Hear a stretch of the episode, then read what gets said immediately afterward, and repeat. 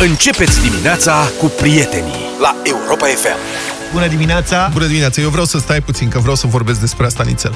Lucrurile se schimbă la vreme de carantină, de nu știu ce, serviciile dispar și nu mai are loc mentenanța aia. Fiți atenți! Ha?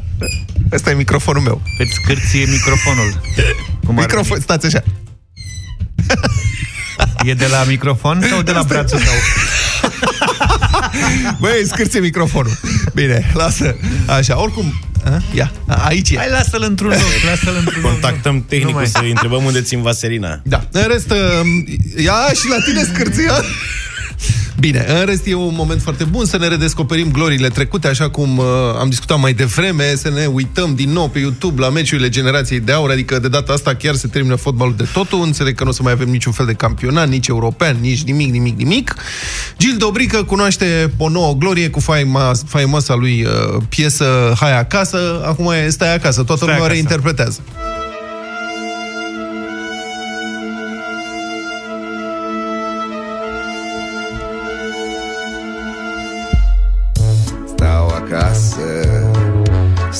Stau cu minte, stau cu minte, nu pornesc la drum. Izolat în casa mea cea dragă, eu sunt cel mai sănătos acum. Vreți să facem și noi? Să stăm acasă sau să cântăm? Să cântăm. Internet, Poate, păi nu v-ați dorit, nu ziceați toți, să stăm acasă, să nu ne mai ducem la birou, să uite, stați acasă, care-i treaba?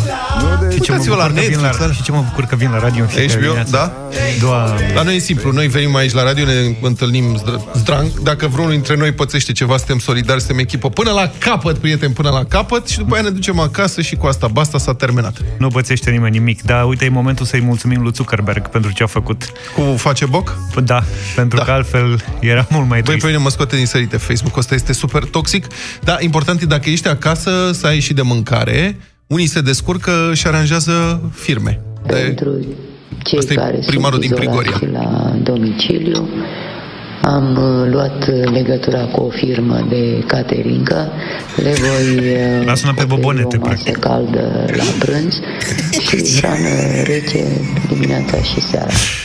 Asta e important. Deci primarul din uh, Prigoria, doamna primar din Prigoria, a explicat uh, de ună zi unui reporter că s-a rezolvat. Cei care sunt uh, în carantină au parte de caterincă.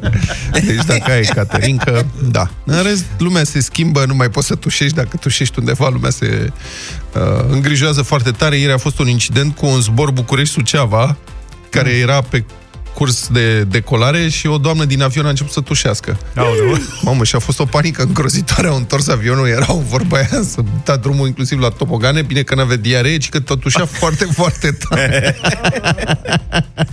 Băi, tușea foarte tare, așa Da, a fost. măcar era uscat. Da. Uh, uscată, tusea mă refer. Aoleu. Și eu tușesc în perioada asta și recunosc că se uită lumea la mine Ai văzut ce privire ți-a aruncat consternat Adi, că așa, stă lângă da. tine? Da, da, da. Eu am Dar să descoperit bine, că... adică e o viroză. Eu am fost foarte îngrijorat săptămâna trecută că aveam nasul înfundat. Stai că a venit tehnicul. Asta e foarte da, bine. colegule, scârție microfonul, imediat rezolvă Dacă problema. tușești, cel mai bine e să ai și niște muci. Dacă ești așa, e bine. Că Mie zice încurgea că la nasul. corona e fără... Mi-e încurgea nasul săptămâna trecută și uh, brusc am devenit îngrijorat, mi-am luat temperatura de câte două, trei ori pe zi. Și eu. Da, uh, eram ok, așteptam să crească temperatura, nu creștea deloc. Și ziceam, băi, o fi de la atipic, o fi asimptomatic, fără febră. Ce se întâmplă? De ce îmi curge nasul? După care am descoperit că și lui Ionei curge nasul. Mamă, zic, asta e, ne luăm vacanță, stăm acasă, ce bine că am făcut rezerve de biscuiți, de ceva. Și um, am aflat că este un puseu, era un puseu din pricina vremii foarte calde, un puseu de polen din partea unor copaci de ăștia super alergenici care înfloriseră în perioada respectivă. Sau Deci ești alergic. Mestece, nu știu. Da, sunt pe antialergice acum. Nu sunt știi super dacă ai ok. ghinion sau noroc. Dar cum îl chema pe uh, solistul de la Oasis, Liam Gallagher? Da. Yes. Da, am citit că Liam Gallagher s-a panicat îngrozitor că are coronavirus pentru că era foarte cald și a, conse- i s-a părut că are febră, după care a descoperit că era căldura dată foarte tare în casă. Da, mă, nu sunt tot felul de întâmplări haioase în perioada asta, dar La M cred că a făcut stocuri de niște băutură de hârtie igienică în perioada asta, ca să fie sigur. certe că, iată, trebuie să fiți mai îngăduitori cu cei care tușesc zilele astea, că sunt mai multe posibile cauze, nu trebuie să fiți uh, suspicioși. Nu ne omorâți. În Olanda înțeleg că au fost cozi mari la cannabis, după ce guvernul a anunțat că de luni va închide școlile, cafenelele, restaurantele și cluburile sportive. Au declarat stare de urgență și la ăștia că mie că raționalizează jointurile. Le după aia raționează și- gen. Da, restricțiile astea vor intra în vigoare sau au intrat în vigoare începând de ieri, ar putea dura săptămâni de zile, ceea ce cine vrea o carantină tristă.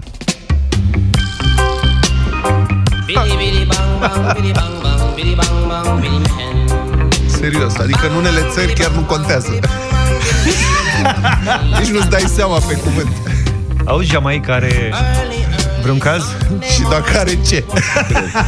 Da, apropo de asta, vedeam și aseară la știrile ProTV, aia cu turiștii englezi, mă, de la Alicante. Da, A aia încercat care poliția erau- să-i bage în casă și aia căutau și era unul bustul gol. Am văzut, da. Hai, domne, că e gripă, hai să bem bere. Că E o Ce răceală. problemă e? Ei Da. la erau cu cărucioarele pline de alcool.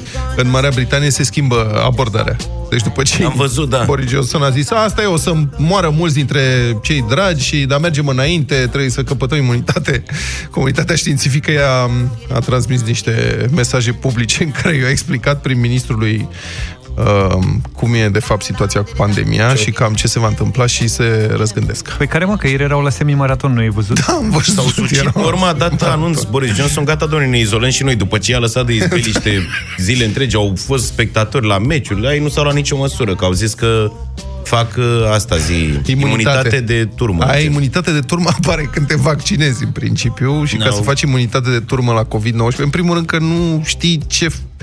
Nu știi dacă se va obține într-adevăr imunitate, adică încă nu știm care sunt efectele pe Da. termen lung ale infecției cu COVID-19. Da. Dar hai E- să nu devenim serioși atât de repede, e prima intervenție, sigur a durat mai mult. Suntem în stare de urgență, ați văzut, a început dis de dimineață, la ora 3 s-a decretat, a ieșit domnul Iohannis, la ora 15 s-a anunțat starea de urgență. Păi stai mă puțin. Păi stai mă puțin. Ce A Dumnezeu. fost un weekend greu. Da, pe bune, deci o Serios, să... câte o să- intervenții publice a avut în ultimele zile? Exact, exact. Serios, E erau stare- programate pentru tot anul. Da. E stare de urgență, peste două zile, vă, când eu, vă, simt, vă zic eu când o să fie stare de urgență, peste două zile la prima oră, la ora 15.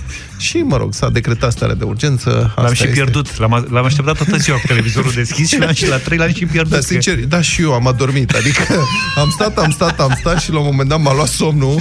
Noi am dormit dus în timpul decretării stării de urgență, am pierdut acest eveniment istoric în România. Deci e o stare de urgență mai românească, Da, așa. latentă.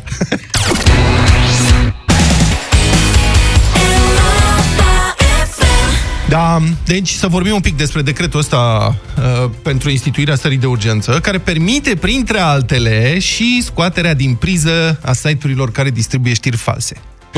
Ceea ce este o noutate. Asta e o decizie foarte grea pe care ar urma să o ia, se scrie în decret, ANCOM, adică Autoritatea Națională pentru Administrare și Reglementare în Comunicație, ANCOM.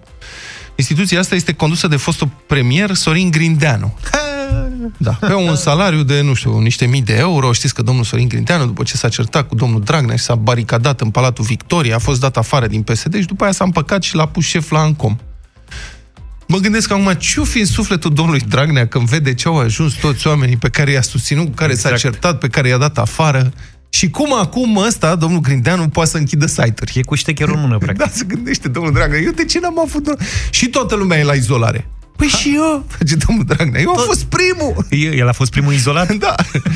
Decretul arată că, citez, furnizorii de servicii de găzduire și furnizorii de conținut sunt obligați ca, la decizia motivată a ANCOM, să întrerupă imediat cu informarea utilizatorilor transmiterea într-o rețea de comunicații electronice ori stocarea conținutului, prin eliminarea acestuia la sursă, dacă prin conținutul respectiv se promovează știri false cu privire la evoluția COVID-19 și la măsurile de protecție și prevenire. Deci, în traducere, dacă sunt știri false cu privire la COVID-19, ANCOM poate să ceară să scoată din priză. Asta zice la decret. Asta zice la decret, nu zice nimic altceva, se dă jos site-ul. Doar că domnul Sorin Grindeanu, care e șeful ANCOM, șeful instituției, a zis că el nu se bagă toată treaba asta. Președintele ANCOM, Sorin Grindeanu, a declarat pentru ziarul Libertatea că nu instituția pe care o conduce va decide care sunt știrile false distribuite în mass media, uh, ci grupul de comuni- comunicare strategică. Grupul de comunicare strategică, mă înțelegeți? Care este o structură ad hoc, asta, grupul de comunicare strategică. Acolo nu sunt oameni fel de FSN, aleși așa? sau, da, sunt... Bun. Noi, zice domnul Grindeanu, avem doar, doar oameni tehnici. Adică ei nu sunt filozofi sau ceva, sunt doar pe tehnică. Noi avem Cu doar... Letconu. Da, noi avem exact. Lipesc fire. După aia, deci pisica a ajuns total moartă în curtea grupului de comunicare strategică. Și grupul de comunicare strategică s-a uitat la cadavru și a făcut un pas în lateral. Și au zis, noi nu vrem cu Grindeanu că fumează mult în birou și nu pune viața în pericol. Grupul a arătat pentru G4 Media că decizia referitoare la eventuala dezactivare a publicației online va fi emisă de Ministerul Afacerilor Interne. Deci toți dau unul de pe celălalt, înțelegeți? În baza analizei grupului de comunicare strategică, iar citez, reglementarea nu privește instituțiile de presă recunoscute la nivelul opiniei publice, a căror identitate este cunoscută și cu care autoritățile se află într-un raport de colaborare și dialog permanent. Deci, cum ar veni mincinoșii vechi, nu sunt în pericol. Numai ăștia noi ar putea Da, fi da, scoși da. din priză. Ăia vechi au o reputație, domnule. Ce nu putem naiba. să- Deci înțelegeți cât de relativă este toată povestea asta. Este, totul e complet neclar și difuz. Ăia despre care scrie în decret că trebuie să facă, zic, noi nu facem să se bage alții, ăia să ne zică nouă, Ăia, grupul de comunicare, spun să facă MEAI-ul analiză și oricum nu ne legăm de mincinoși vechi, ci de mincinoși mai noi și, na. Pe de altă parte, asta, părerea mea e că starea asta de urgență începe foarte confuz, cel puțin în privința reglementărilor care ar trebui să fie aplicate Bă, presei. sunt foarte asumați ăștia, nu știu, da. adică nu-și asumă nici măcar să dea jos un site. Păi da, pentru că um, ideea asta a închiderii unei publicații că difuzează știri false e foarte dezbătută și totul e în continuare foarte neclar. Pentru că definiția știrii false este totuși foarte dificil de făcut și după aia trebuie să probezi și intenția. Um, că așa, primul site care ar trebui închis, că difuzează știri false, ar trebui să fie Facebook. În România asta ar trebui să facă acum grupul de comunicare strategică prin MEI și cu mâna în com ar trebui să scoată din priză Facebook. Acolo se distribuie cele mai multe știri false. Corect. Sigur că sunt site-uri care, în mod evident, se ocupă de distribuirea de teorii ale conspirației care n-au niciun fundament real. Dar cum demonstrezi asta? Totul este atât de relativ. Unde te duci? În instanță? Cum te judeci cu ei? Care Deci este foarte dificil de făcut și um, uh, faptul că e dificil de făcut e confirmat și de felul în care ăștia dau toți unul de pe celălalt. Și atunci te întrebi, cum Dumnezeului a ajuns o astfel de prevedere într-un decret uh, pri- pentru instituirea stării de urgență, când este evident că e aproape imposibil să fie uh, pus în practică lucrul ăsta, de fapt. Nu va fi pus în practică, n-ai cum. Ce, ce site-uri o să închidă Ancom pe mâna grupului de comunicare strategică, unde sunt niște domni acolo. Știrile false, da, există, da. dar e complicat. E cum e și cu virusul ăsta, complicat de combătut uh, știrile false.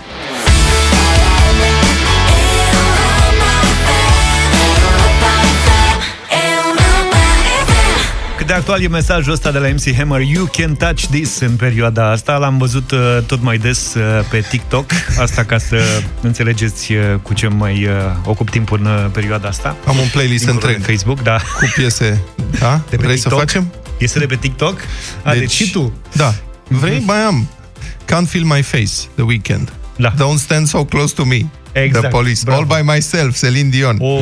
Virus Alert, Weird Al Yankovic. Puteți să facem un playlist special într-o Da, nu vrei dimineață să cu, facem? cu piese de astea Chiar Ce ar fi vrei? tare. Da. Da. I'm not sick, but I'm not well. Blink 182. Give me fever. Peggy Lee. Uh, doctor, Doctor, The Thompson Twins și așa mai departe. Sick Again, Led Zeppelin. Somebody Get Me a Doctor. Van Halen. Remedy. The Black Crowes. Bravo, domnule uite, The deci te-ai Cure, Lady pregătit. Gaga. Da. Bravo. Avem mai multe. Uh-huh. Vrei să facem un playlist cu asta? Facem, facem o emisiune facem într-o dimineață numai cu astfel de piese? Sigur. Da. Păi, te pune la treabă, în rest viața merge înainte, România supraviețuiește cum poate, ca și până acum. Singura izoletă din dotarea ISU Neamț nu merge. E, ne, e nefuncțională. Deci formularea oficială este că e nefuncțională. Deci, practic nu merge, nu poate fi folosită la transportul persoanelor depistate pozitiv cu COVID-19. Anunțul este oficial, a fost făcut luni de conducerea ISU Neamț, cum se descurcă împromută din alte județe. Vecine, ai un kil de făină și două izolete și pentru mine te rog da, da, da. Izoleta a fost achiziționată în anii anteriori, adică în mai mulți ani, se înțelege, a declarat uh, capitanul Cătălin Leonte. A venit pe bucăți. Înainte de creșterea incidenței cazurilor a devenit nefuncțională. Deci personalul este, ea a devenit nefuncțională. A ieșit la pensie, în, pro- stricat. în procesul ei de devenire, da. una s-a pierdut și alta s-a stricat. Exact. Ea a devenit nefuncțională. Aspect pe care l-am raportat, l-am raportat uh, eșaloanelor superioare, am întreprins demersurile pentru repararea acesteia, dar din păcate nu s-a reușit reușit până la această oră. I-au dat cu scoci, ce au făcut? Deci, repararea izoletei naveta Challenger a intrat într-un program de reparații naveta Dar cum asta. vor funcționa astea? Știți, sună la București, de la Neamț. Da. Fiți amabili, avem și noi o problemă, s-a stricat izoleta. Serios, scrieți uh, un, un mail. Știi? Cine era? Da, la ne s-a stricat izoleta. Asta nici probleme. Asta, acum câțiva ani. Izoleta. Putem să începem demersurile da. pentru repararea izoletei? Vor fi servisuri de izolete? Da. Vă rugăm, faceți o cerere de ofertă, da, da, da, da. cu service. Alo, la service, na, e foarte ocupat acum la service, mai veniți. Uh, da, poveștile continuă. În plină epidemie, microbuzul pentru medicii navetiști de la uh, ISU, mă rog, SJU Vaslui, S-a defectat și el. 27 de medici fac uh, zilic naveta la Spitalul Județean de Urgență Vaslui și trebuie să folosească acum mijloace de transport în comun sau mașinile personale. Mașinuța, cum zice domnul Băsescu, pentru a ajunge la serviciu. Microbuzul se află acum într-un serviciu auto pentru reparații. Sperăm ca situația să se rezolve cât mai repede, a declarat luni managerul Spitalului Județean de Urgență Vaslui. Deci, la service, bosulică e nasol, s-a bulit injectoarele. S-a gripat. Da, să e nasol, astea. Băi, ce, cum erau vremurile alea când toată lumea avea Dacie, o sârmă și un ciorap de damă și se repara orice cu șurubelniță, o exact. sârmă și un ciorap de damă la Dacie. Da, da. Vezi dacă ne luăm de-astea scumpe.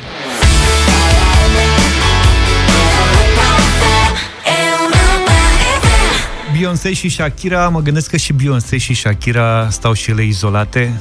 Mm? Cum este izolezi cu Shakira? Mă gândesc. Și, Ar- și Ariana niște... Grande trebuie izolată. Dar sunt niște glume băiețești în privința asta, dar nu putem să le zicem nu vrei la radio. Am înțeles. Mă rog, pentru început e interesant. Bine. Rămâneți cu noi, uh, nu rămâneți izolați, căutați numărul nostru de telefon 0372069599. Avem un cuvântul secret și 1000 de lei pe care putem să-i dăm. Care mai tot? Tot, uh, tot Călin? Călin, da. Nu, cred. Da, da, rămânem la izolare cu Călin de data asta. Frate, ce zice Călin acolo? Băi, nu e un cuvânt chiar greu. E, e destul de uzual. Acum, eu, eu știu cuvântul. Dar uh, vă aștept după ora 8, puțin mai încolo, ca să vă dăm uh, banii.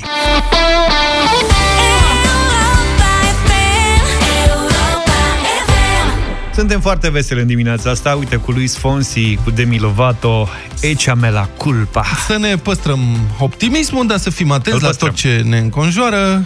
Pare să fie așa, nu vrem să exagerăm, dar pare să fie o mică problemă cu materialele de toate felurile care sunt necesare pentru reacția autorităților sanitare la epidemia de coronavirus. Sunt semnale, oamenii se plâng prin spitale că nu au echipamente, că, mă rog, lipsesc uh, costumele de protecție și așa mai departe. În plus, guvernul comunică destul de prost și recunoaște adevărul abia după ce sunt puse o mulțime de întrebări. Am reușit să ne lămurim cu unele eforturi câte teste COVID-19 s-au făcut totuși până acum în România. Am aflat și câte mai există efectiv și am descoperit și că Ministrul Sănătății a dezinformat atunci când a spus că există stocuri mari de teste care urmează să fie folosite. Și să le luăm uh, pe rând. Duminică, poate ați uh, observat, premierul Orban a spus că numărul redus de cazuri de COVID-19 din România se datorează regulilor aplicate de autorități din timp, care au dus la limitarea răspândirii epidemiei. Ceea ce Sigur, ar fi grozav, ne-am bucurat să fie așa, sperăm că așa este. Doar că domnul Orban n-a spus în intervenția respectivă și câte teste s-au făcut până acum în România, pentru că dacă s-au făcut puține, statistic e mai probabil să fi fost identificate și mai puține cazuri, nu? Adică puține teste, până la urmă identifici și mai puține cazuri, nu le nimerești statistic. Și am început să căutăm câte teste s-au făcut. Ei bine, informația asta apare undeva în textul unui comunicat de la grupul de comunicare strategică. Până sâmbătă, în România se făcuseră 2929 de teste COVID-19. Dacă luăm în considerare populația României, să zicem, de 16 milioane de locuitori, că atâția cred că mai suntem în țară, oficial suntem pe la 9, peste 19, da, pune și noi 16, Puțin asta înseamnă probabil. că în România se făcuseră până sâmbătă 184 de teste la milionul de locuitori. Cifra trebuie pusă în comparație, ca să înțelegem unde ne situăm. Pentru comparație, până la sfârșitul săptămânii trecute se făcuseră în Corea de Sud 4831 de teste la milion, în China, Guangdong, 2820 la milion, în Italia 1420 de teste la milionul de locuitori. Franța, în schimb, era mai jos decât noi. Pe la 98 de teste la milionul de locuitori. Deci are mult mai multe cazuri. Da. Deci, acum trebuie uh, pus în context și fiecare să-și tragă concluziile lui. Ce înseamnă asta? Să mai observăm și că din toate testele făcute în România, câteva sute au fost folosite pentru a verifica parlamentarii. Evident, Parlamentul e o instituție fundamentală care trebuie să funcționeze, indiferent că ne place sau nu de parlamentari, instituția trebuie să existe în România. Da, ori și cât presa a relatat că și-au făcut teste și unii care nu aveau nicio treabă, doar niște pile pe acolo. Vestea bună e că numărul de teste e în creștere în țara noastră. Până ieri seară fuseseră prelucrate 3708 de teste COVID-19, deci în creștere peste weekend, ceea ce a ridicat numărul de teste la milionul de locuitori la 231. Acum, de ce e important să fie testate mai multe persoane? Pentru că, astfel, pot fi confirmate mai multe suspiciuni de infectare și, în acest fel, pot fi izolați mai mulți transmitători ai virusului medicii epidemiologi spun că pericolul vine în principal din partea purtătorilor asimptomatici, care nici nu știu că sunt, de fapt, infectați cu COVID, cu acest coronavirus și își văd de viață pentru că ei nu sunt infectați și în felul ăsta dau virusul mai departe. Și de aceea este uh, important, e importantă și distanțarea socială. Adică de asta să circulăm mai puțin, să stăm mai mult pe acasă, să nu interacționăm atât de mult cu foarte mulți oameni, tocmai pentru a rupe lanțul de contagiune și a nu uh, ne întâlni, statistic vorbind, cu portători asimptomatici, că ei săracii nu au nicio vină, na. Acum, doar dacă vin dintr-o da. zonă roșie, trebuie să declare lucrul ăsta și atunci poate că ar fi bine să fie și testați. Bun. Problema e că prea multe teste nu mai există efectiv în țara noastră. Ieri după amiază, Ministerul Sănătății a confirmat că în cele șapte centre de testare mai erau doar 1524 de teste COVID-19. Și asta e foarte puțin, în condițiile în care există temeri că numărul de cazuri ar putea crește dramatic în următoarea perioadă. Și în contextul ăsta trebuie spus că un anunț al Ministrului Sănătății privind existența 10.000 de teste COVID-19 în centrele de testare din România s-a dovedit a fi fals. Domnul Costache, la audierile de la Uh, Parlament, mă rog, audierile prin teleconferință de la Parlament în timpul uh, procedurii pentru investirea noului guvern, a spus că sunt 10.000 de teste în România și 40.000 de teste rapide. Dar vorbim imediat și despre alea. Dar ele nu sunt. Uh, ieri, la emisiunea Piața Victoriei, secretarul de stat Nelu Tătaru a admis, după multe insistențe, că, de fapt, aceste 10.000 de teste urmează să vină în România, citez, azi și mâine. Deci ele încă nu există. Domnul Tătaru a mai spus că alte 20.000 de teste ar urma să fie de asemenea importate în România, dar nu a putut preciza când anume vor ajunge acestea în țară și când vor fi ele distribuite. Deci, lucrurile sunt în construcție, dar ar fi bine să știm. Adică asta e important într-o situație de asta de criză, ca oamenii să aibă încredere în autorități. Și comunicarea parțială sau mincinoasă de-a dreptul nu stabilește o relație de încredere. Am vrea să știm exact care este situația și să urmărim fiecare pas. Trebuie să aflăm lucrurile astea corect. Încă un lucru trebuie lămurit. Se vorbește mult despre testele rapide. E, testele astea rapide nu au, de fapt, relevanță și certitudine pentru identificarea cazurilor noi. Adică dacă ești asimptomatic și infectat de puțin timp, testul ăsta rapid nu identifică, pentru că el urmărește anticorpii. Vrei să ai deja infecția de mai multe zile ca să începi să produci anticorpi.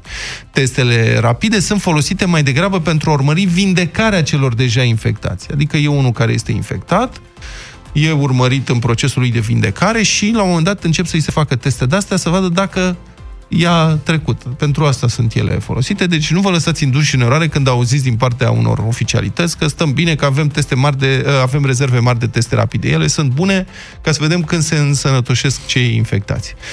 Una peste alta, senzația e inevitabil. Senzația pe care ne-o lasă toată povestea asta e că autoritățile s-au pregătit cam imprecis, ca să nu spun mai rău, pentru o situație ce putea fi totuși anticipată din timp. Adică, realmente, de data asta a fost evident încă de prin ianuarie, că epidemia de COVID-19 se extinde în afara Chinei. Dacă nu chiar mai devreme de ianuarie, dar hai să zicem ianuarie, când au început să apară cazuri prin Italia și prin Europa. Da. Era clar că lucrurile o iau razna și știam de la chinezi că virusul este foarte contagios e, era clar încă de atunci că va fi nevoie de pregătiri foarte serioase și de alcătuirea de stocuri mari de materiale și echipamente sanitare. E, încă apar semnale din sistemul sanitar că lipsesc o mulțime de lucruri și sunt mereu mesaje de la diversi medici nemulțumiți. Bun, pot fi subiectivi. Da, există, da? Sunt medici nemulțumiți de absența echipamentelor de protecție sau a testelor.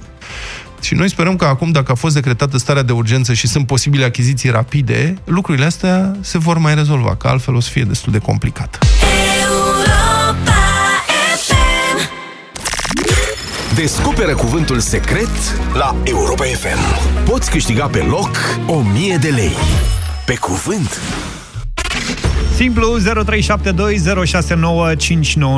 Sunați-ne, intrați în direct și uite, aveți trei șanse în această dimineață să luați 1000 de lei. Am rămas la Călin. Nu s-au dat banii nici ieri. Poate îi dăm noi în dimineața asta. Hai să reascultăm uh, fragmentul. Vârsta e o treabă care ține de mental. Am prieteni mai decât copiilor. Hmm? Ce credeți că e? Băi, n-are cum să fie greu.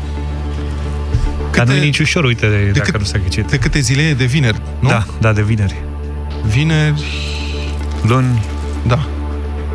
Hai să vedem. Dorina da. e cu noi. Bună dimineața, Dorina, 18, ești în direct. Vreo 18 telefoane toți au luat. Bună dimineața. Bine ai venit. Sănătate maximă la toată lumea. Mulțumim. Mulțumim, Dorina. Ce faci? Ce să fac? Vă ascultam și pe aici prin bucătării cu treburi. Foarte Dacă bine. mi-ocup timpul, zic. Gătești ceva special în perioada asta, cât stai în bucătărie? Nu, o ciorbă de perișoare astăzi. Nimic special. mi-a dat o idee. Ciorbă de perișoare. Ardei Bine. iute mai aveți? Uh, Dorin, ardei iute. Ah, da, am la sticlă cu grămada, nu mai ies nici la piață. Uite, Izolată. Izolată. adevărată. Izolată, că da, ca să nu pățești ceva, nu de altceva. Dorina, avem și noi da. 1000 de lei izolați Izolați. Îi dezizolăm dacă ne spui care este cuvântul secret. Încerc și eu cool. Cool? Cool? Cool. Uh-huh. E un fel de ampriete mai cool. Aha. Da. E gata ciorba, Dorina? Nu, nu e gata. Încă nu, nu e gata. Abia am terminat cafeaua, doar ce-am pus-o, nu. Am înțeles. Nici cuvântul secret nu e gata, în sensul în care răspunsul nu e bun. Îți mulțumim tare mult, te pupăm, succes cu ciorba. Florin, bună dimineața! Bună dimineața! Neața! Ce faci? Uh, nu pregătesc să la serviciu. Deci nu ești izolat? Nu ești... Uh, nu în totalitate, program redus, așa. Am înțeles. Ia zine, uh. care crezi că e cuvântul secret? Ar trebui să fie un cuvânt uh, simplu, funny, destul de uzual. M-am gândit la nebuni sau nebunatici, la figurat, bineînțeles. Nebunatici? Da, da. Nebunatici. E cam lung? Yeah. Vârsta e o treabă care ține de mental. Am prieteni mai decât copiilor. Hmm. S-ar potrivi, dar nu, nu e. Nu e, nu e, Florin, îți mulțumim tare mult pentru ce ai crezut că dacă am dat fragmentul gata s-a câștigat. Da, și eu zic, mamă, stai! Luminița, bună dimineața! Bună dimineața! Bună! Ce faci? Ce cior... să fac? Stau acasă. O ciorbă de perișoare. bine. Ei, nu. Am înțeles. Luminița, zine tu care este. Vrei să mai ascultăm o dată fragmentul? Nu vreau, nu că știu pe de rost. M-am gândit să Te-ai M-am gândit? gândit la Zurli. Zurli. Sună Aha. bine. Emoții. Gașca Zurli. Zurli. Bine, Luminița. Uh, mulțumim pentru răspuns. Dar nu e ăsta răspunsul pe care îl așteptam și uite așa lăsăm din nou 1000 de lei pentru Sorin Niculescu. Vine după 10 și... Bine, nu cred că O nu să se ghicește, îndrăznească. adică pe bune. Da, uite că nu s-a ghicit. Așteptăm bă, banii înapoi mâine dimineață ca să mai încercăm de trei ori. Sunt Andreea Esca și cred că în această perioadă este important să nu ne panicăm, dar nici să fim irresponsabili. Hai să ne spălăm pe mâini cât mai des, să evităm locurile aglomerate, să nu tușim fără să ne pese, să nu lăsăm copiii care nu vor mai merge la școală să umble brambura prin alte spații pline de oameni, să nu aglomerăm spitalele cu lucruri care pot fi amânate și să luăm foarte în serios recomandările autorităților. Baza bună trece primejdiarea. A, și să nu uităm că nu este numai despre noi. Tu faci diferența. O campanie de responsabilizare Europa FM.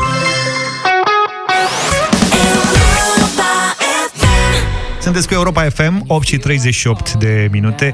O să-i ofer o pasă în adâncime lui Vlad, sper să marcheze. Bună dimineața! Am prins și intru pe extremă să vorbim un pic de fotbal. Când în sfârșit se mișcau lucrurile, v-am zis săptămânile trecute că proiectul uh, stației CFR de la aeroportul Otopeni în sfârșit era deblocat. S-au apucat băieții să construiască, să construiască acolo. Uite că s-ar putea amâna campionatul european S-ar de putea să fotbal. avem timp să facem și metrou. Da. Pentru aia nu cred. Azi urmează așadar o teleconferință a UEFA cu șefii federațiilor naționale de fotbal din Europa, 55 de federații naționale. Tema pregătirile pentru Euro 2020. Președintele FRF, Răzvan Burleanu, va propune amânarea campionatului european, care ar trebui să înceapă în iunie, pe 12 iunie 2020. Meciul inaugural la Roma. L-am sunat Și pe... președintele Federației Italiene cere amânarea din cauza Da, asta. l-am sunat pe domnul președinte Burleanu să-l întrebăm care e situația. Bună dimineața! Neața. Bună dimineața! Bună dimineața! Domnul Burleanu, spuneți-mi, eu nu înțeleg dacă dumneavoastră sunteți eh, acum mai degrabă pesimist sau mai degrabă realist. Adică nu credeți că se termină pandemia asta până la vară? Totuși, mai sunt cât trei luni. Bun, în primul rând, obiectivul nostru primordial în, preze, în momentul de față e siguranța și sănătatea suporterilor, a jucătorilor, da. a stafurilor și a tuturor persoanelor angrenate în organizarea unei competiții sportive. Un alt aspect pe care trebuie să-l avem în vedere este că pentru luna martie, în 9 zile începând de acum, sunt programate meciurile, de, de, meciurile pentru calificarea la acest campionat, campionat european, mă refer la play-off-uri. Da, meciul cu În Islanda. momentul de față, nu cred că mai încape îndoială că aceste play-off-uri nu se, pot, nu se mai pot organiza. Și atunci, practic, avem un efect de domino asupra, implicit asupra campionatului european. Bun, bine, atunci spuneți-mi altfel, o să pledați pentru amânare sau pentru decalare, decalarea un an? Adică întrebarea este dacă se oprește mașinăria asta, că e o mașinărie întreagă pentru organizarea unui campionat european. Dacă se oprește, de cât timp e nevoie ca să fie repornită? Ați făcut calculele pentru toate meciurile de prin play-off dinainte, reorganizare, tot spații, acordarea cu campionate naționale, campionate europene?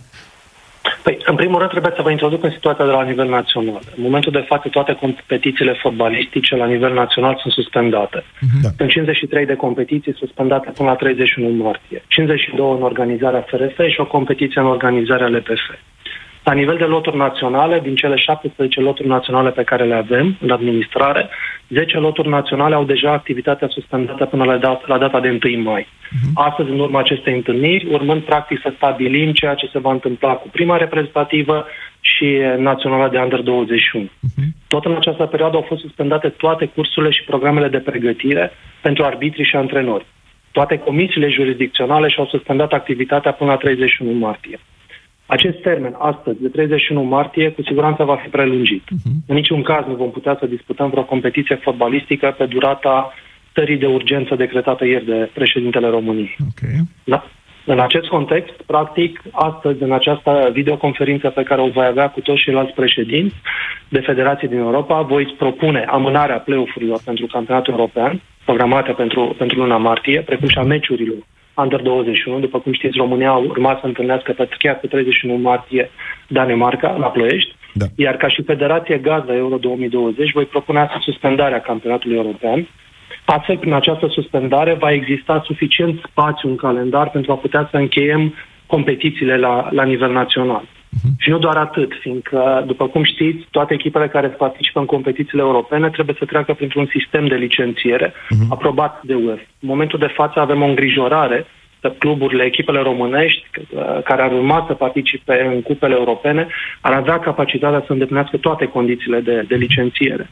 Ceea ce presupune că solicităm inclusiv o decalare a acestui, acestui termen de final de lună, de final de, trei, de final de lună martie. Bun, domn președinte, revin cu întrebarea. Dacă nu se organizează acum în iunie, dacă nu începe campionatul european în, în iunie, așa cum e foarte plauzibil să se întâmple, când poate fi organizat de fapt în cât ce termen ar putea fi organizat? Într-o lună, două, un an? Se, decla- se decalează un an? Sunt vehiculate, domnule Burleanu, variantele, una ar fi la, să se organizeze la iarnă, cealaltă vara anului viitor. Care vi se pare mai plauzibilă?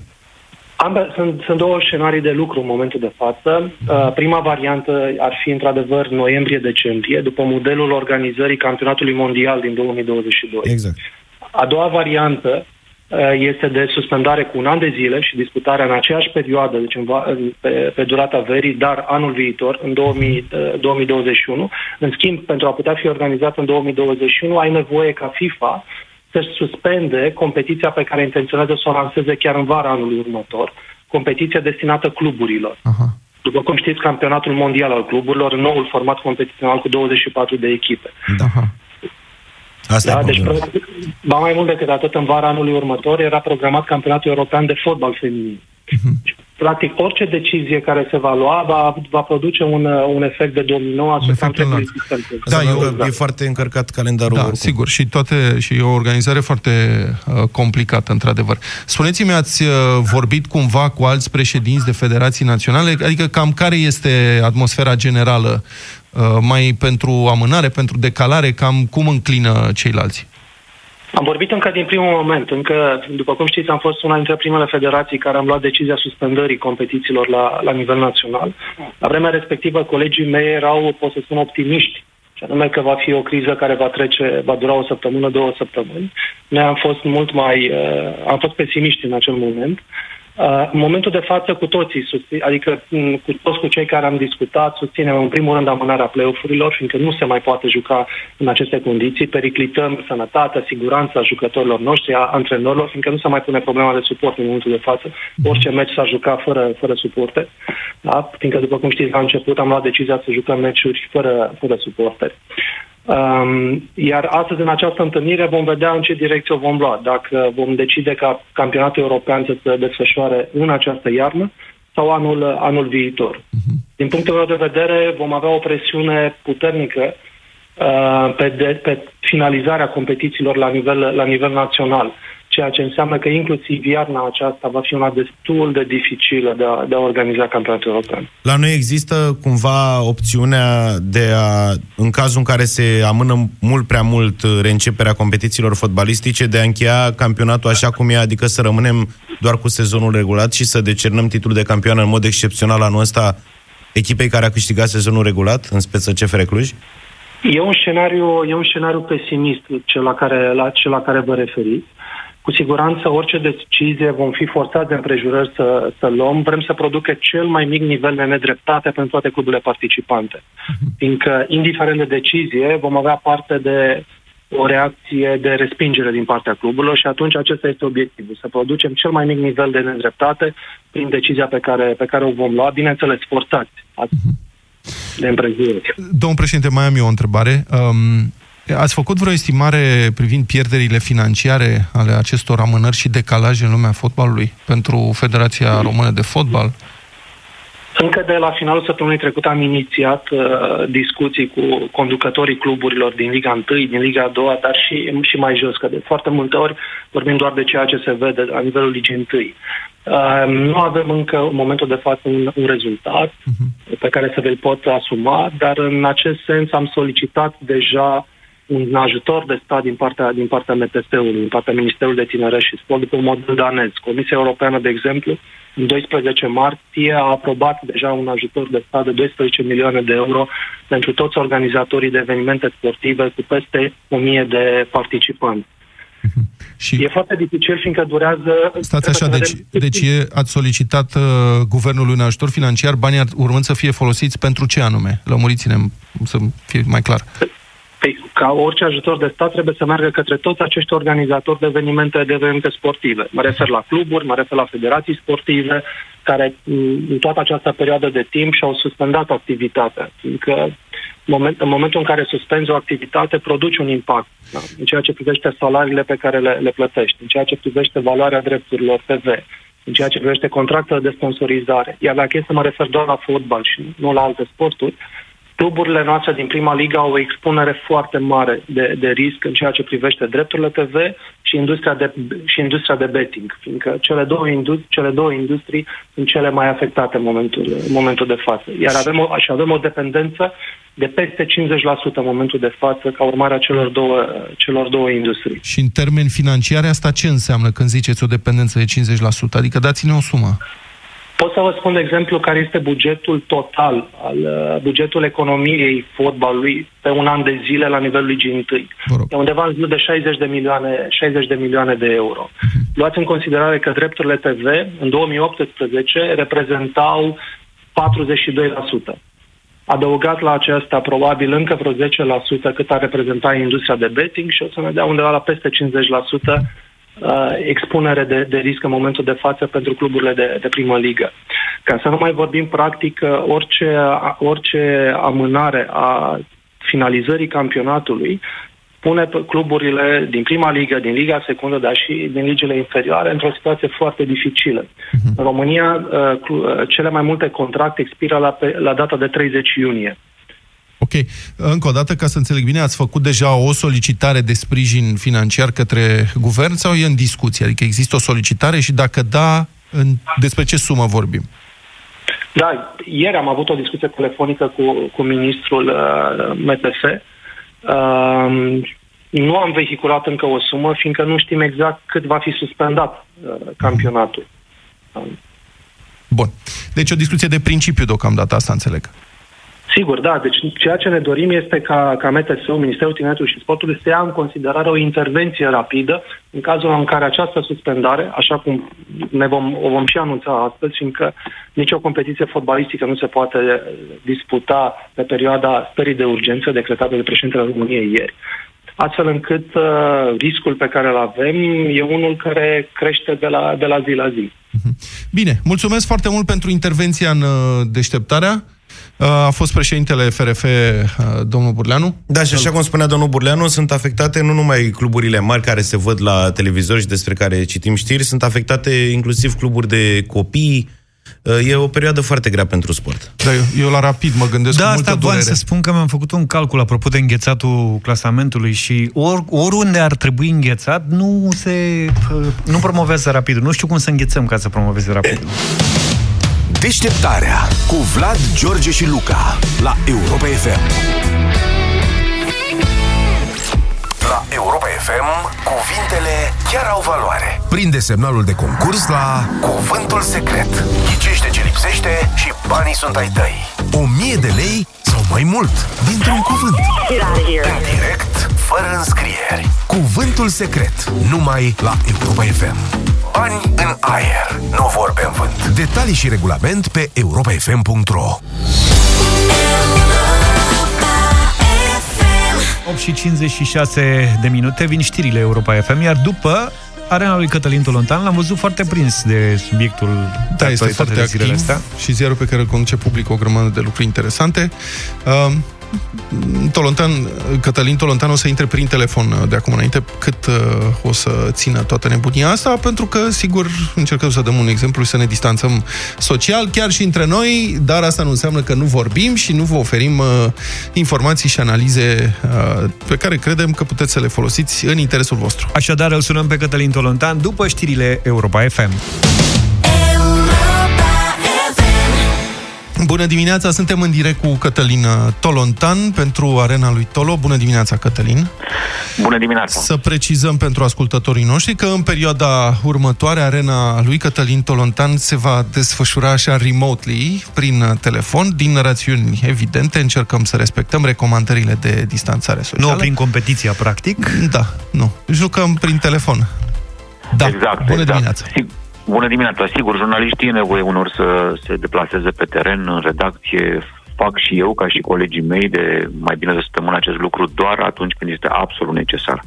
Am avut niște colegi care s-au deplasat ieri, de exemplu, într-un uh, raid prin București alături de gunoieri. Sunt 4.000 de oameni din uh, salubritatea publică uh, care înfruntă și coronavirusul și stigmatizarea, că ei sunt în general într-o țară pe care ne dorim mai civilizată, ca să nu spun altfel, destul de rău priviți. Da. E foarte interesant ce cred acești oameni uh, care sunt invizibili, dar fără, fără de care uh, nici nu mai e nevoie să, să ne învingă vr- vreun virus, că dacă ei s-ar opri din activitate, uh, acești oameni, uh, dacă oamenii aceștia s-ar opri din activitate, iertați-mă, atunci în trei zile Bucureștiul, dar și celelalte orașe mari ale României ar deveni niște uh, uh, bombe uh, infectate cu toate, uh, cu de toate. Uh, asta apropo de ce fac oamenii pe care uneori îi depreciem. Mi se pare important să vorbim și despre ei în momentele astea. Și, desigur, nu doar despre lucrători din salubritate. Ar mai fi ceva interesant de, de spus, da. dacă îmi permiteți. Sigur că. Uh, și mergem chiar la arenă, ca să zic așa, în, în sport. Uh, declararea stării de urgență a pus pe tapet și o chestiune foarte delicată. În momentul ăsta, statul român are dreptul, după o analiză despre care nimeni nu știe cine, pe care, cine uh, o poate face, să oprească site-uri în România. Da. Site-ul Europa FM, site-ul Libertatea, da? Am văzut că Raed Arafat, acum, în no- noaptea asta, era foarte supărat pe Libertatea, că ar fi publicat uh, ceea ce consideră el o știre falsă. Dacă publici o știre falsă și ei te analizează, poți să scoată știrea sau chiar să oprească site-ul. Uh, și nu sunt singurele drept, drepturi limitate ale cetățenilor români în această perioadă. Și mă gândeam, Luca e acolo și știe cum se întâmplă în fotbal și în sport în general. Sunt situații în care rămâi în inferioritate numerică, în sensul în care uh, arbitrul îți elimină un jucător. De obicei, ai spune așa, uh, din afara sportului, a, echipa aia pierde, la hockey, la handbal, la fotbal. Uh, nu e așa. În foarte multe situații, echipa aia câștigă. De ce? Se creează un, un, uh, un efect pe care psihologii sportivi și medicii sportivi l-au calculat prin măsurători inclusiv chimici asupra corpului, în care fiecare dintre oamenii care au rămas în teren încearcă în mod inconștient să-l înlocuiască pe cel care a dispărut, a fost eliminat sau accidentat. Uh-huh. Și atunci, practic, să vorbim despre fotbal, da? Nu mai ești 10 când ți-ai eliminat un, al 11 jucător. Tu te transformi într-o echipă care are mai mulți jucători uh-huh. ca energie decât înainte. Da. Uh, mie mi se pare că societatea românească se mobilizează în momentul ăsta și sunt foarte Sper. multe exemple. Da. Ai spus sper? Da, am spus, Scuze. sper că se mobilizează și că redescoperă solidaritatea. Așa cum ar fi firesc orice societate în momente de criză, are tendința să strângă rândurile. Și sper că asta se va întâmpla și în România. Există niște exemple concrete, hai să dăm câteva. Da. Uh, firma McDonald's furnizează gratuit și s-a dus ea la minister să facă asta. Da. Nu n-a căutat-o Ministerul Sănătății. Mii de porți de mâncare în cele 26 de orașe unde sunt carantinați oameni. Mi-ai răpit o știre bravo pe care voiam să o dăm mâine, că astăzi n-am da. mai avut loc. Dar E, da, așa bun. este. Felicitări, Mac. E- EMAG-ul, EMAG-ul uh, a furnizat niște mii de măști, da? Kauflandu a furnizat 72 de mii de măști medicilor, mă rog, Ministerului Sănătății și care ajung mai departe, din- sunt măști din acelea FFP3, adică cele mai bune dintre ele cu filtru, pe care le folosește personalul uh, sanitar. Uh, mai mult decât atât, sunt tot felul de uh, firme care fac aprovizionare acolo unde statul român nu, îl, uh, nu poate să facă aprovizionare. E un subiect foarte interesant pe care îl vom posta în curând pe libertatea.ro. ONG-urile se implică.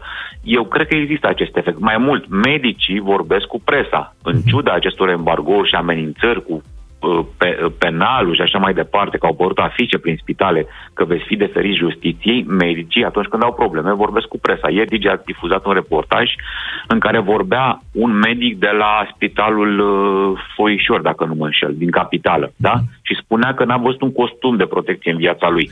Astăzi de dimineață, dacă oamenii intră pe libertatea.ro pot vedea, medicii de la Colentina care au fost transformați peste noapte în spital uh, roșu, ca să spun așa, adică care vor trata, da. care va trata spitalul uh, uh, bolnav de coronavirus, spun același lucru. Noi n-am fost antrenați. Pentru că orice procedură trebuie respectată, tocmai ca să ieșim cu bine și vom ieși cu bine din, din, din lucrul ăsta și e foarte bine că oamenii s-au mobilizat. Uh-huh. Deci, practic, ne-a fost, elimin, ne-au fost eliminate niște drepturi, ok, așa a hotărât uh, președintele României în, uh, în declararea stării de urgență, uh, dar mobilizarea uh, îmi, îmi dă speranțe. Și apropo de mobilizare, uh, și de ce e important să se respecte drepturile medicilor, să aibă uh, uh, ce folosi și să fie instruiți. Spuneau medicii de la Colentina următorul lucru și e perfect adevărat. Noi n-am fost învățați nici măcar cum să îmbrăcăm sau să dezbrăcăm costumul. Și nu e deloc trivial ceea ce spun Așa ei. e. Sunt studii mondiale care arată că cel mai periculos moment pentru medicul sau, sau, sau asistenta, că nu vorbim doar despre medici aici, dar sau, sau șoferul care a transportat uh, un bolnav sau un, uh, un suspect, este când dezbracă costumul. Că dacă ne gândim, da. uh, da, și oamenii își reprezintă acum, cum Dumnezeu dai jos tu? Dacă dai jos tu însuți costumul respectiv, El are ai o mare pe problemă. el o a doua Exact. piele care este exact. în acel moment, în principiu, deja contaminată și trebuie Exact. să se dezbare de ea fără să atingă această suprafață contaminată cu părți care se pot contamina. E, e, sunt niște proceduri care se învață într-adevăr și trebuie Exact. urmate.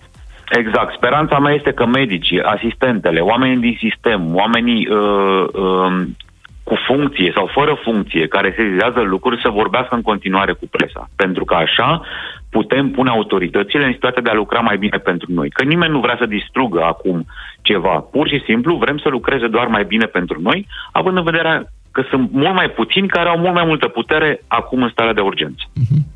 Da, în privința uh, poveștii cu scoaterea din priza site-urilor, noi ne-am început emisiunea vorbind despre asta.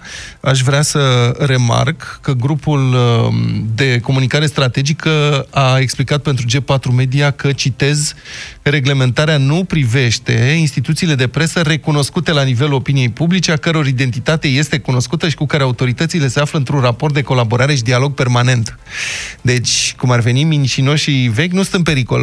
Uh, Statul ne spune că numai mincinoșii noi sunt mai în pericol, așa. Totul e foarte difuz și relativ în privința acestei reglementări. Exact, și atenție că se referă la- nu la televiziuni, care Nu, să spunem, și la că site-uri. ele au inflamat, da? Ci la site-uri, da? Da. Și nu la toate. Eu aș vrea- La alea mai noi. Nu știm care, da. Eu aș vrea să spun ceva foarte clar. Uh, uh, poate să, că ei te, că te cheamă să, să, să le explici. Nu. Noi nu explicăm nimic decât în fața, ca să spun așa, marii adunări naționale, opiniei publice. Noi nu avem redactor șefi în statul român, indiferent ce vor considera ei. Că, de exemplu, așa, o să vină să spună mâine că faptul că medicii de la Colentina au vorbit astăzi cu libertatea este inacceptabil și ceea ce au spus medicii este, nu, e, nu e adevărat. Dacă intrăm în acest joc nedemocratic, pierdem. De aceea eu zic să rămânem, nu știu, asta este, așa da, să vom sunt- face noi. Sunt curios Vom dacă o, să, rămâne calmi. o, să- dacă o să-l cheme pe Mark Zuckerberg. Pentru că Facebook e site unde se distribuie cele mai multe știri false. Păi haideți să vă dau, o ști- să vă dau o știre, uh, să dau o știre uh, uh, uh, uh, ascultătorului Europa FM pe care n-a avut-o nimeni în România. Guvernul României a încercat asta. Guvernul României, guvernul Orban, a căutat Google-ul și Facebook-ul, spunându-le că vor ca prin reclamație să poată elimina știri sau, sau, uh, sau uh, conturile respective. Și oamenii au spus, dar cine, adică nu putem face asta, cine hotărăște că o știre este falsă? Un guvern? Ferească Dumnezeu de momentul în care un guvern va hotărâ cum arată o știre. Astfel încât uh, nu au avut succes și atunci au apelat la această variantă. Încă o dată, aceasta e situația, a avut dreptul să facă președintele asta, a ales să o facă, e treaba lui. Oamenii e bine să vorbească pentru liber, libertatea lor în continuare cu presa. Curajul lor va da mai multă șansă uh, vieților lor. Mulțumesc foarte mult, Cătălin uh, Tolontan, prin telefon la arena lui Tole. Ne auzim săptămâna viitoare, uh, Cătălin, și oricând uh, e nevoie să intervii cu informații sau analize.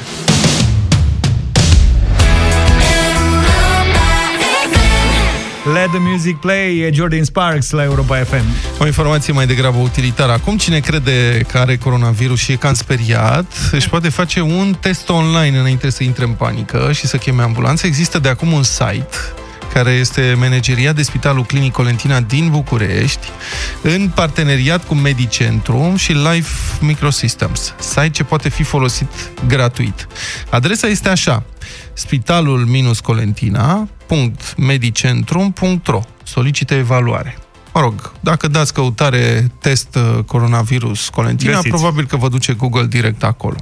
E, nu e chiar, adică nu e un uh, site cu răspunsuri automate, practic intrați în legătură cu un medic. Vă ajută medicii de la Colentina cu recomandări medicale, dacă sunteți cumva îngrijorat că sunteți uh, infectat. Uh, trebuie să completați o fișă cu diverse lucruri, date despre dumneavoastră, posibilități de contact și după aceea o descriere a simptomelor pe care le aveți. Și uh, mesajul pe care îl primiți este că uh, în cel mai scurt timp, un, unul dintre medicii de la Colentina vă va da un răspuns înainte de a vă prezenta la un spital, orice spital, nu doar la Colentina, vă invităm să solicitați această evaluare online, se mai spune pe site-ul celor de la Colentina. Deci este, de fapt, o măsură de triaj, pentru ca oamenii să nu dea buzna în spitale sau în corturile de triaj pe care le-au ridicat unele spitale ca să afle dacă sunt sau nu bolnavi. Ceva similar există și în uh, Statele Unite. Uh, Diferența e că americanii uh, folosesc site-ul ăsta, mă rog, este făcut de Google. Californienii pot să completeze un chestionar de screening pentru COVID-19, dar pentru um, aceia dintre voi care nu locuiesc în California, ci în România, puteți intra pe acest uh, site al Spitalului Colentina și înainte să dați buzna la spital sau la policlinică sau la medicul de familie dacă aveți vreo suspiciune, cereți online opinia unui medic prin acest formular. Dar după cum a spus și Vlad, este opinia unui medic uh, la mijloc, așa că nu intrați doar așa ca să vă distrați pe site-ul ăsta, Sigur ci doar că dacă da. este strict necesar. Trei lucruri pe care trebuie să le știi despre ziua de azi. La 17 martie 1919 s-a născut Nat King Cole, pianist, compozitor, interpret de jazz, actor, dar mai ales apreciat și iubit de milioane de oameni din toată lumea, în primul rând pentru vocea lui excepțională. I fall in love. It will be forever. Ce frumos! Or Excepțional. I'll never Catifea, miere și aur, ce simțiți când uh, auziți ea? Haur. Nat King Cole nu s-a pregătit pentru o carieră de cântăreț, ci pentru una de pianist sau organist. A luat lecții mai întâi de la mama lui, care cânta la orgă în biserica comunității, după care a continuat să studieze jazz, gospel și muzică clasică. La 15 ani, de altfel, a renunțat la educația formală pentru a-și continua studiile muzicale. A intrat în diverse trupe de jazz, blues sau gospel și a început să participe la turnee alături de acestea. A devenit vocalist mai degrabă din întâmplare, când într-un bar un client cam pilit a insistat să-i cânte el un anumit cântec și pentru că publicul i-a l-a primit entuziast în seara aceea și a plăcut, a apreciat foarte mult interpretarea vocală, Nat King Cole a început să cânte din ce în ce mai des și mai mult. Și, în scurt timp, a devenit un cântăreț foarte popular, cu o sumedenie de înregistrări, zeci de albume, concerte și premii. Și a fost și primul afroamerican care a avut propriul său show la radio și apoi la televiziune.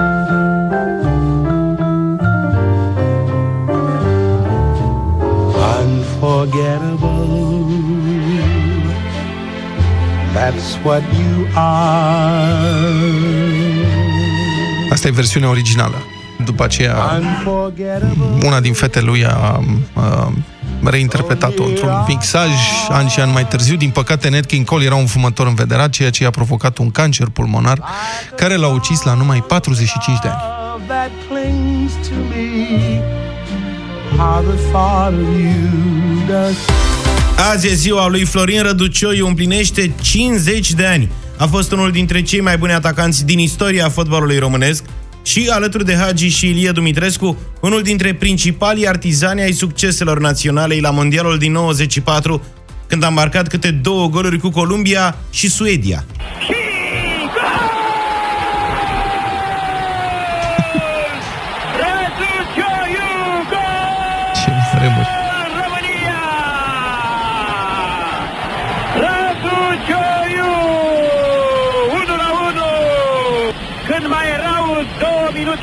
terminarea meciului. Da. Și aveam speranțe cu Suedia. Răducioiu șut! Mai ales aici.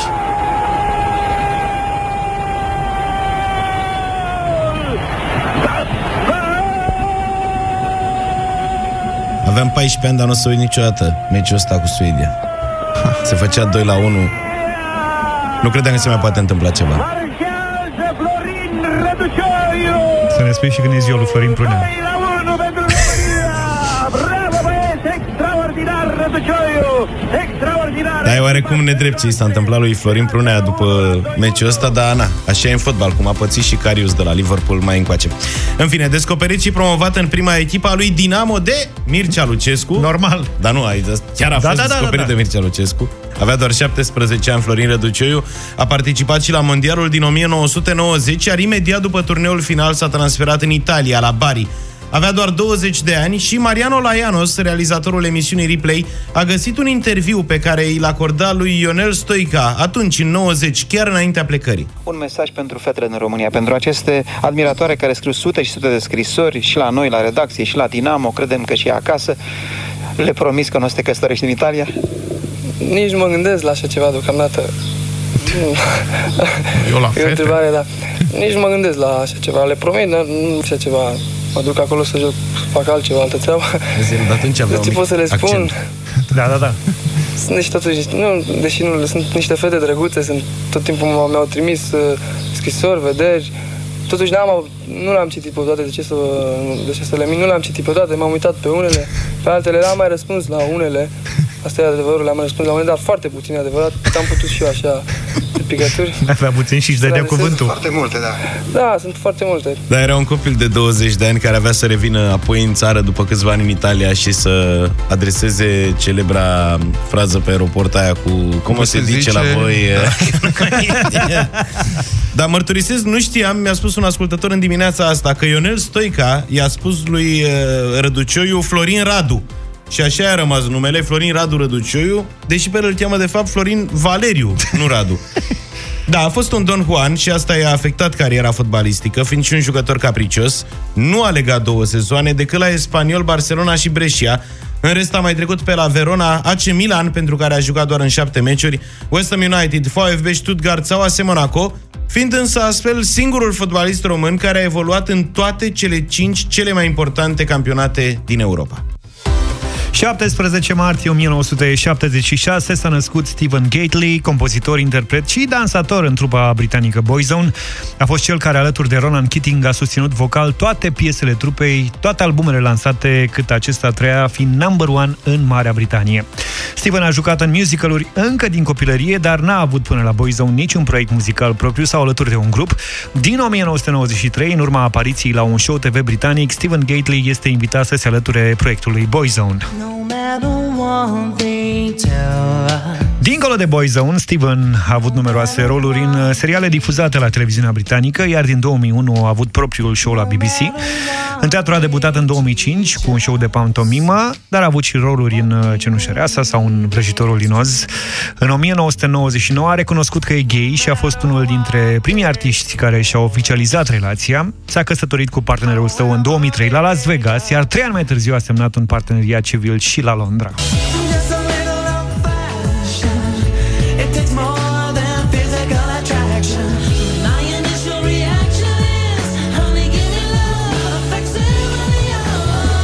Steven, din păcate, a murit în casa sa din Mallorca la 10 octombrie 2009, în urma unor complicații uh, la inimă. Noi ne oprim aici, la 9 și 53 de minute. Vă lăsăm cu o parte din muzica Boyzone și vă dăm întâlnire mâine dimineață, puțin uh, după jurnalul de dimineață. Numai bine! Toate bune! Pa, pa! Deșteptarea cu Vlad, George și Luca. De luni până vineri, de la 7 dimineața, la Europa FM.